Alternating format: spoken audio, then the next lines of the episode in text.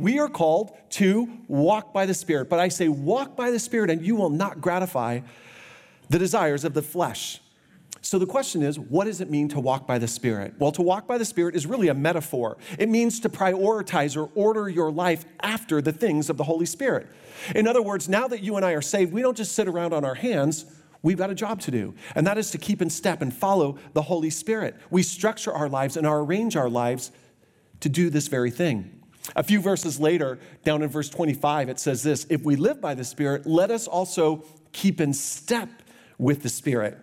This idea of keeping in step carries the idea of a soldier keeping in step with his battalion as they march.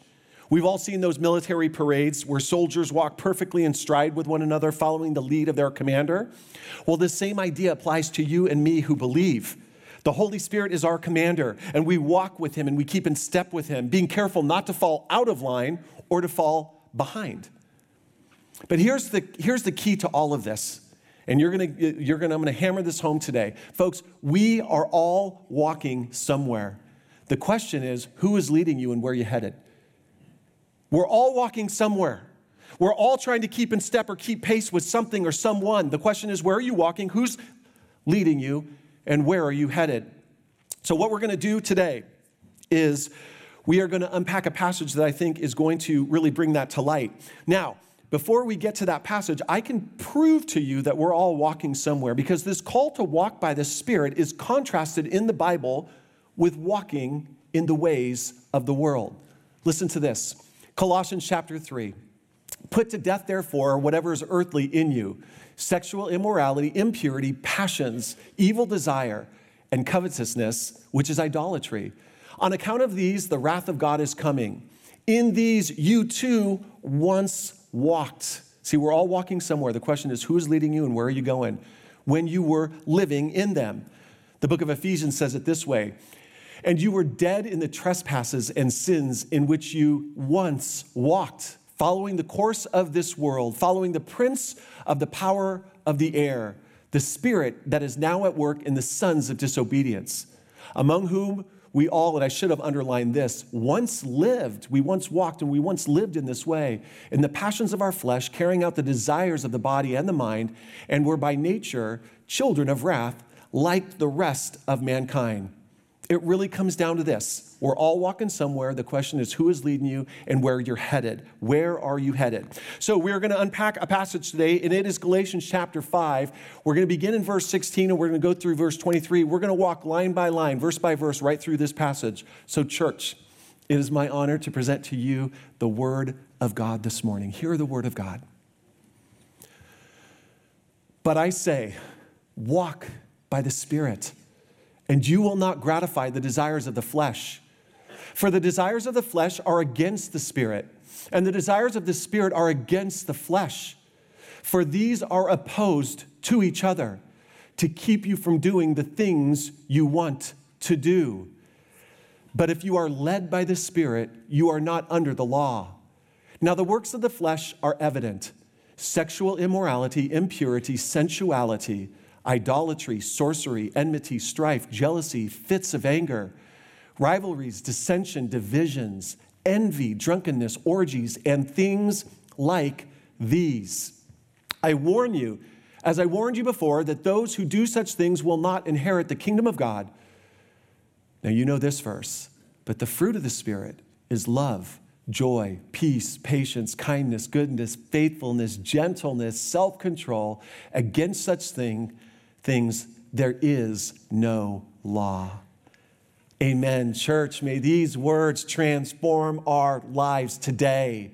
So, this section of scripture actually starts with highlighting one of the benefits of walking by the Spirit, which also proves to be one of the most important truths regarding this entire subject. And that is this when we walk by the Spirit, we will not gratify the desires of the flesh.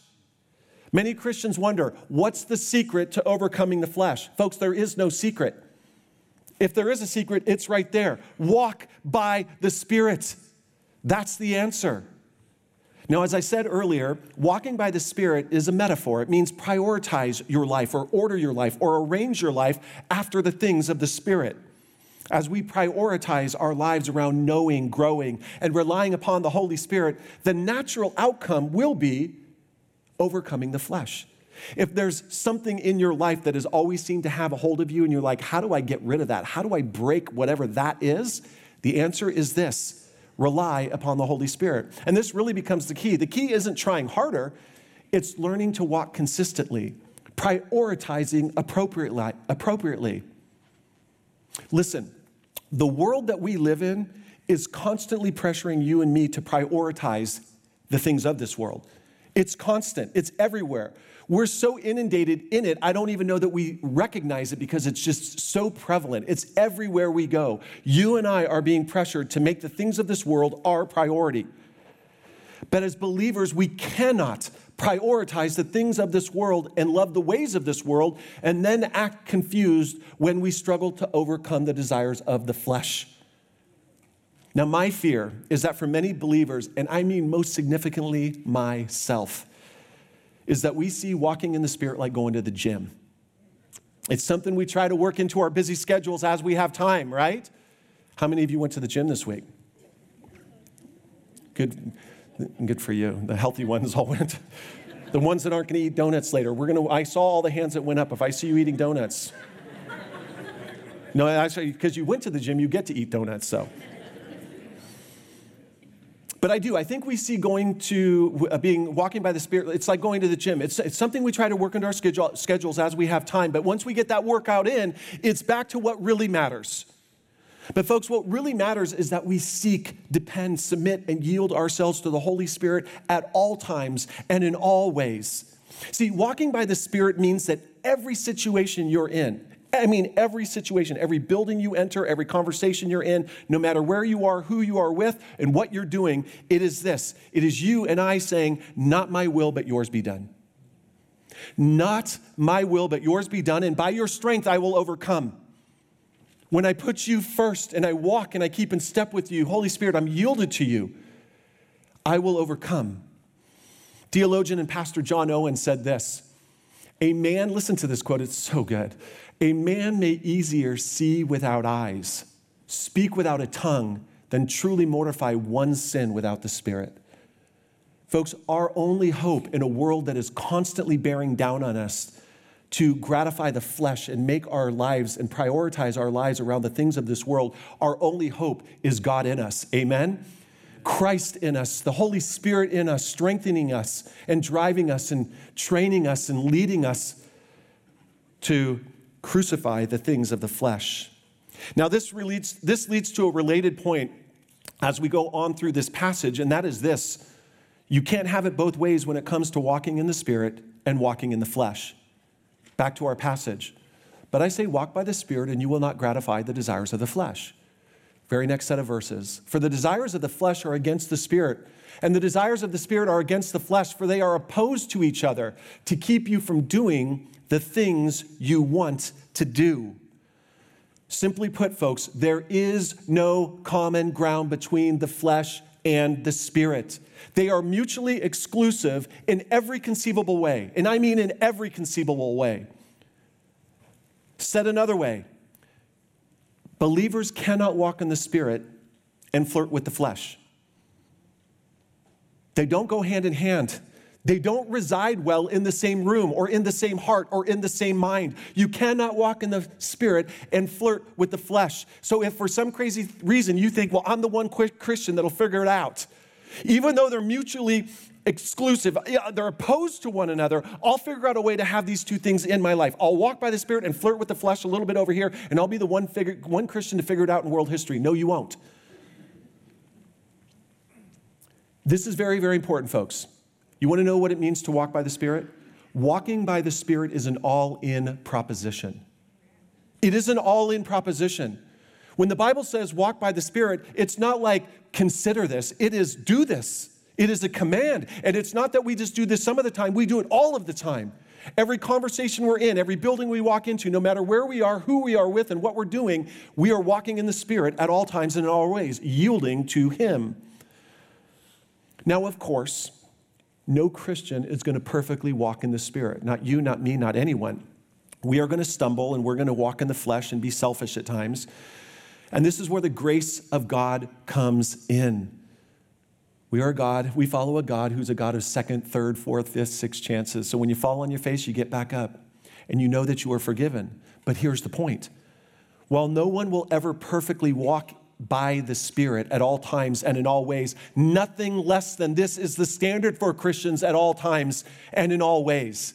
I could stop right now and ask you this What is your standard? Is your standard to walk in the Spirit at all times and in all ways? Are you all in on that proposition? If you are a Christian and aren't 100% committed to walking by the Spirit at all times and in all ways, the first step is the most important step, which is simply this stop trying to have it both ways. Go all in. It starts here. It starts here. It's an all in proposition. If you're going to walk by the Spirit, He's calling you, go all in. You're going to walk by me and with me yielded to me, not some of the time and some of the places, all of the time and all of the places. This is what I'm calling you to do. And by the way, this is the gospel that you have been called to. What did Jesus say to those that followed him or wanted to follow him? Jesus said, Jesus said to him, No one who puts his hand to the plow and looks back is fit for the kingdom of heaven. In other words, we can't be looking at the world and looking at the things of God and going, Well, I, I, no, we're all in. I'm all in. Jesus, your Savior, your Lord. I'm all in. I'm going to follow you. I'm going to be your disciple. Holy Spirit, I'm yielded to you at all times and in all ways, no matter where I go, who I'm with, or what I'm doing. I am yielded to you. Not my will, but yours be done, and by your strength I will overcome. This is the call of the Christian. We are called, brace yourselves, to be radical people. This might mean making some big changes in your life even some tough ones. We all have to do these. We all have to look at our lives and go, is there an area, Holy Spirit, where I'm not keeping in step? I'm four steps behind. And quite honestly, I'm not sure I want to catch up because I don't know that I like where you're leading and how you're leading. See, that we have to ask these tough questions. Is my heart all in on this proposition of walking in the Spirit? Now, here is where our passage goes on to teach us something very important about being led by the Spirit, especially given the times that we are living in. And that is this right here, folks. Walking by the Spirit, you'll know you're walking by the Spirit. Walking by the Spirit always, I should have put the word always in there, always leads to greater conviction and less confusion. It always does. Specifically about what is right and what is wrong. Why do I say that? Because this is what our passage says. Back to our passage. Now, the works of the flesh are evident sexual immorality, impurity, sensuality, idolatry, sorcery, enmity, strife, jealousy, fits of anger, rivalries, dissension, divisions, envy, drunkenness, orgies. I mean, he's on a roll here and he keep, keep, could keep going. And things like these. Let's just wrap it up and say that. I warn you, as I said before, those who do such things will not inherit the kingdom of God. folks, that is a warning to this generation that is flirting and doing these things as if God is in these things. God is not in these things, He has never been in these things. Everyone here knows full well that we are living in a world that is seeking to blur the lines between what is right and wrong. Are we not? As a matter of fact, the lines aren't just being blurred, they are being obliterated. They are being obliterated to where our parents and grandparents of previous generations would look at where we are today and it would be unrecognizable to them. Now, I can understand if the people of this world are confused about what is of God and what is of the flesh. And that is because the people of this world are not filled with the Spirit or being led by the Spirit. So I, I can have some mercy there. I understand if you're the people of this world, the people of this world, this is going to sound harsh, but I'm going to circle back to this because this is a point we're going to drive home real hard in just one second. The people of this world are under the spirit of this world, they are being led by the spirit of this age. And so I can understand that they are susceptible to calling that which is evil good and that which is good evil. However, what I find so interesting is how many churches and pastors and even people that call themselves Christians and who are supposedly walking by the Spirit are openly embracing that which God's word says is clearly wrong. Of this you can be certain, folks. The pastor or church or Christian who claims to be walking by the Spirit but is openly embracing that which is carnal, fleshly, worldly, is not being led by the Holy Spirit, period, end of sentence. It is one of the hallmark ways that you will distinguish if somebody is being led by the Spirit. Those being led by the Spirit crucify the flesh, they flee the things of this world. The Spirit always leads us to greater holiness, greater conviction, not greater confusion.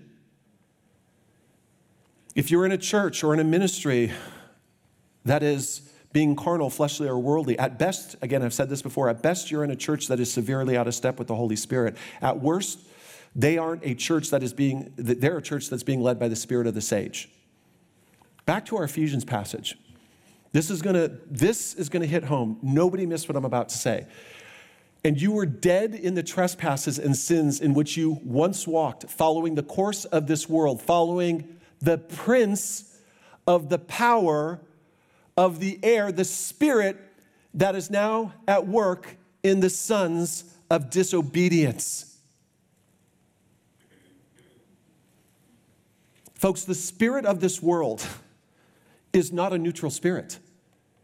Folks, there are no neutral spirits. I hope you understand this. This is so critical. If you get nothing from my message, get this. It's not like there's heaven and hell and there's this neutral place called earth.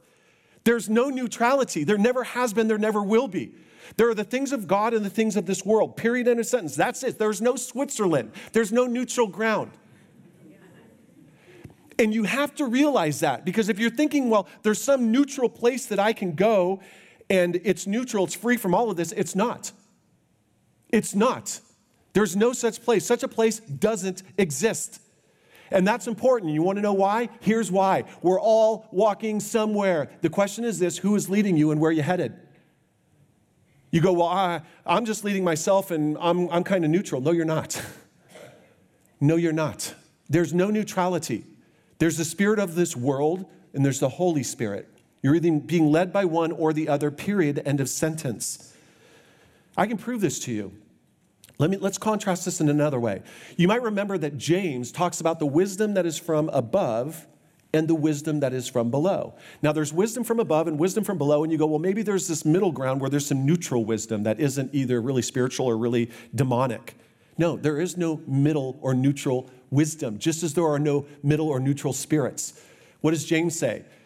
Who is wise and understanding among you? By his good conduct, let him show his works in the meekness of wisdom. And this is the wisdom from that that is from above. But if you have bitter jealousy and selfish ambition in your hearts, do not boast and be false to the truth. This is not the wisdom that comes down from above. This is the wisdom from below. And how does he describe the wisdom from below? Here's how he does it earthly, unspiritual, and demonic. If you're here today and have been under the impression that somehow there's neutrality in this world, there isn't. You are either led by the Spirit of God or you are being led by the Spirit of this age. The question is we're all walking somewhere. Where are we headed? Who are we being led by? Now, do you want to know one of the great things that has happened as a result of all the moral confusion that has happened in our country in the last five to 10 years.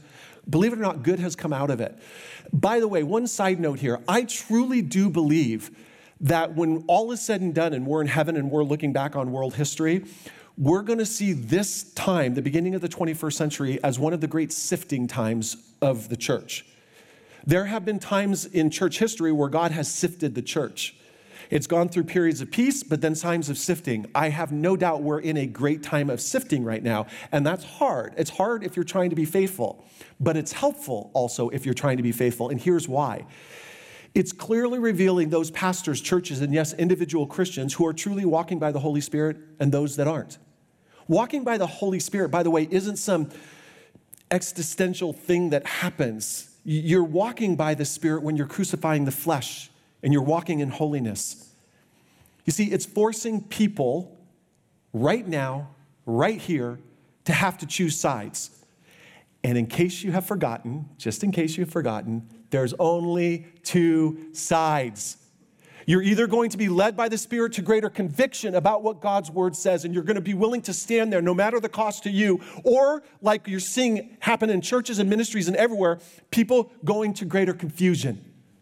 And by the way, what does the spirit of this age say? The spirit of this age is making, a, making it noble to go to, to feign, well, we can't really know. Everybody's feigning, well, we can't really know the truth. And no, we can know the truth. So if you're around somebody that's going, well, I'm doing the, it's virtue signaling, I'm the noble one, I, I don't claim that we can stand on anything with too much conviction because we just don't know. Folks, that's not, of the, that's not the word of God. The Spirit will not lead you to that sort of thinking. The Spirit always leads. The works of the flesh are evidence. They're clear. And for the one that's being led by the Spirit, there's going to be no doubt about what is holy and what is unholy, what is sacred and what is vain. The Spirit, the one, the man, the woman being led by the Spirit, will always be a person growing in their conviction. John 16. I started this sermon series in John 16.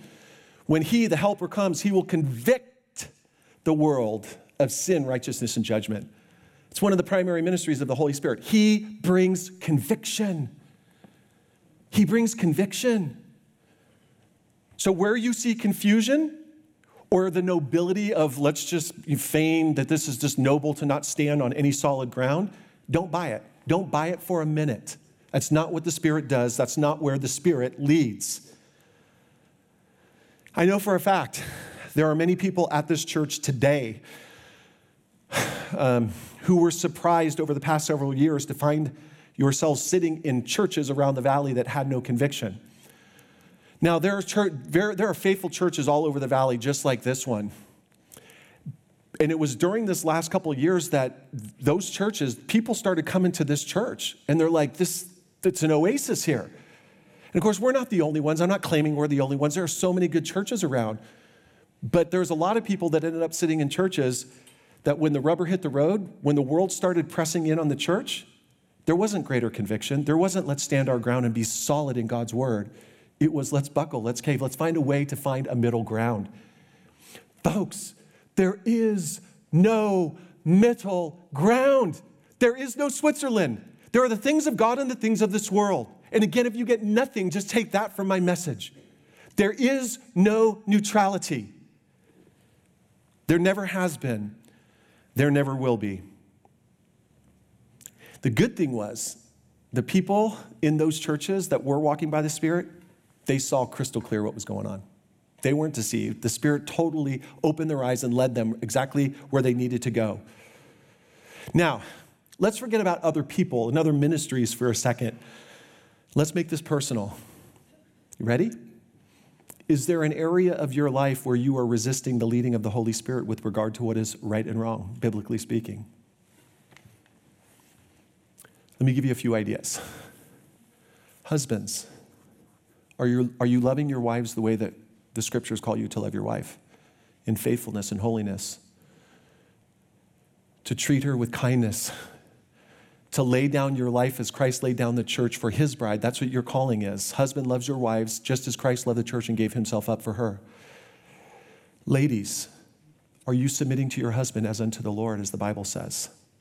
Or are you being defiant? Are you always in your husband's face, defying him at every step of the way? These are just two ways. Students that are in here, are you working honestly at school? Or are you cheating, taking shortcuts? Are you honoring God in what you're doing? Here's a tough one I may step on some toes here. The Bible says in Jeremiah chapter 1 Before I formed you in the womb, I knew you. Psalm 139 says, For you are fearfully and wonderfully made. I am shocked at how many people who call themselves Christians stand up and oppose abortion or are, pro, are pro abortion. That's a tough one. Listen, folks, whatever you do, do not take your cues about what is right or wrong from your political party from your family, from your friends, or even from yourself. You take your cues from this the Word of God. And the Spirit, if you're truly being led by the Spirit, He's going to always lead you to greater conviction about what is right and what is wrong. Now, um, it can be tough to submit yourself to what we know the Bible says is right. It, it's very tough just the, the key is don't listen to the world because the world is not neutral. When you turn on the TV, tell yourself what I'm about to watch is not neutral. When you go to the movies, tell yourself what I'm about to watch. When you turn on the radio, what I'm about to hear. This is not neutral. There's no neutrality at all. If you are a Christian, what should burden you is not what your political party thinks, what your family thinks, or what even you think. What should burden you is keeping in step with what the Holy Spirit is doing. Of this you can be certain the Spirit will always lead you in the direction of holiness. Always. If you're ever wondering, where will the Spirit lead me today? The answer will always be He'll be leading you in the direction of holiness and conviction and righteousness. And I'm going to tell you right now, uh, this is a side note. For those of you that are believers, you're going to know this. That's where the freedom is. There, there's nothing like being just sold out to the Lord and saying, Lord, I'm yours. It's scary as all get out to be there. But when you're sold out to the Lord and you're going, Lord, I'm submitting to you the best I can. I know I'm going to fail, but there's mercy when I do, but I'm sold out for you. I'm here. Folks, that's where the freedom is. I've said it before, I'll say it again. The most miserable people in all the world aren't unbelievers and they aren't Christians that are sold out. It's Christians that have one foot in the world and one foot in the kingdom. They're the most miserable people you'll ever meet because they know better. The Spirit is convicting them of sin, righteousness, and judgment, and they're ignoring it. They're four steps behind where they should be but they're not, they're not where they should be, not because the Holy Spirit's going too fast. Simply, they don't want to catch up. They don't want to be where the Holy Spirit is.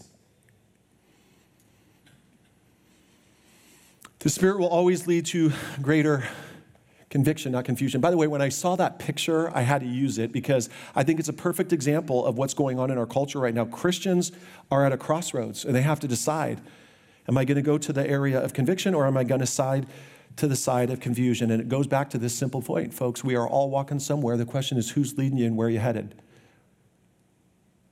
Now, this brings us back to our passage, and I'm going to begin to wrap things up here. This brings us back to our passage and what proves to be perhaps one of the clearest ways to identify someone who's walking by the Spirit, and also proves to be one of the greatest benefits of walking by the Holy Spirit. And it is this those who walk by the Spirit will produce the fruit of the Spirit. But the fruit of the Spirit, everybody say it with me, ready? Is love, joy, peace, patience, kindness, goodness, faithfulness, gentleness, and self control. Against such things there is no law. If you ever needed an incentive to walk by the Spirit, folks, it's right here.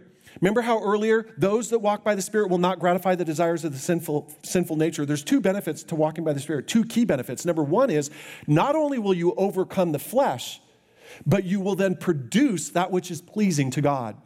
My old seminary professor, Dr. Henry Holloman, he said it all the time God cannot accept from you and will not accept from you what the Spirit doesn't produce through you. There's no neutrality. What you do in the flesh isn't pleasing to God. You understand that? Again, there's no neutrality. You're either producing fruit of the Spirit that is pleasing to God. If you're not, you're producing something that He will not accept. The Holy Spirit will only, God will only accept from you what the Holy Spirit produces through you. The Holy Spirit will produce through you godly qualities that will not only transform your life, but will be a blessing to everyone around you. But more importantly, the fruit you bear will bring glory to God. Literally, everybody wins when we walk by the Spirit. The world wins, our family wins, our companies win, our neighborhoods win when we walk by the Spirit. The greatest gift that you can give to your family is this walk by the Spirit. The greatest gift that you can give to your husband, to your wife, kids, if you're in here, if you got your parents, you want to know the greatest gift you can give to your parents? Walk by the Spirit. Walk by the Spirit more than they're walking by the Spirit and let them marvel at what they see in you. You will be like a tree that bears such good fruit that people will come far and wide just to taste of it. Psalm 1 I will delight in the law of the Lord, and I will meditate on it day and night. And then, like a tree firmly planted, I will prosper in my time. You will be a tree that bears much fruit. The people who partake of the spiritual fruit that you produce will be nourished by it, healed by it, inspired by it, transformed by it, born again by it. Now, it doesn't mean that the people of this world will automatically love us, but there will be no denying what the Holy Spirit is producing through us. Consider this verse. Oh, taste and see that the Lord is good. The Lord is good. Now, I got a question for you. How do you taste and see that the Lord is good? If you're with a non believer and, and you say this, hey, you need to taste and see that the Lord is good. He's amazing. Taste and see that the Lord is good. And they say, well, how do I taste and see that the Lord is good? What will you say? Folks, one way that people will taste of the Lord will be by the fruit that you and I produce. And for some people, the only time they will taste of the Lord is when, by God's grace, they cross your paths. It's been said that you will be the only Jesus pe- people ever meet, and that's true. You will be the only people. You will, you will be the only people that, that some people ever meet. Am I saying that right? I said that wrong. You will be the only people some people will ever meet. I don't think that's right. You will be the only Jesus some people will meet. Leave me, don't. I don't want any comment cards on that one. But in the same way, folks, the only spiritual fruit some people will ever taste is the fruit that your life produces. Think about that. I'm going to tell you right now, as a pastor, a pastor of an older congregation, this church has historically been on the older side. I do a lot of funerals. I've done a ton of funerals in my day. And I will tell you right now, it is the spiritual fruit you bear that will be remembered in that day. Nobody cares how big your house was, or how many you had, or if you had a cabin or a boat. Nobody cared what your career was. These things might be mentioned, but I guarantee you they are being mentioned incidentally. Because people will, at your funeral, drive to what really matters. And that was what came out of this your heart. What came out of this? Your heart. And that goes back to what I've been saying, folks. It all goes back to this we're all walking somewhere. There's no neutrality. The question is who's leading you and where are you headed? Today, I pray is a day as we finish this sermon series on the Holy Spirit that this might be a, ch- a new start of a new chapter for all of us, and even as a church, that we would yield ourselves more to the Holy Spirit in ways that we haven't, that we would submit to Him and not be afraid of where He's going to lead us. Many of us are afraid to follow the Holy Spirit with a, a heart that's all in because we're afraid He's going to lead us to greater holiness, and that scares me. And it probably should. Because we're so used to the dark, we're used to the shadows. It's like, let me lead you to the light. And it's like, I'm not sure I want to go there. It seems scary there, it seems bright there. By the way, I just read the greatest quote. This is a side note. I didn't share it in any of the other services, but I'm going to share it because it just popped into my head. So, you ready? This is free for you all. we walk out. We're going to walk outside. The sun is 92 million miles away. And if you look at it, it burns your eyes. How much more do you think the glory of God is when you enter his presence? If you can't stare at a planet that's 92 million miles away for even one second, imagine how holy and good God is. Amen? The Bible says he exists in unapproachable light. He is a consuming fire. This is the God that we serve, and this is the Holy Spirit that will lead you into that light. Don't be afraid of the light. Submit yourself and say, Lord, I'm afraid to give up whatever this is. I've known it. I hate it, but I know it, and I don't want to give it up. Give it up. You'll never regret walking away from that which is in the darkness. Submit yourself, yield yourself, and see what happens. I finished with a simple question, and here it is Where are you headed? And who's leading you?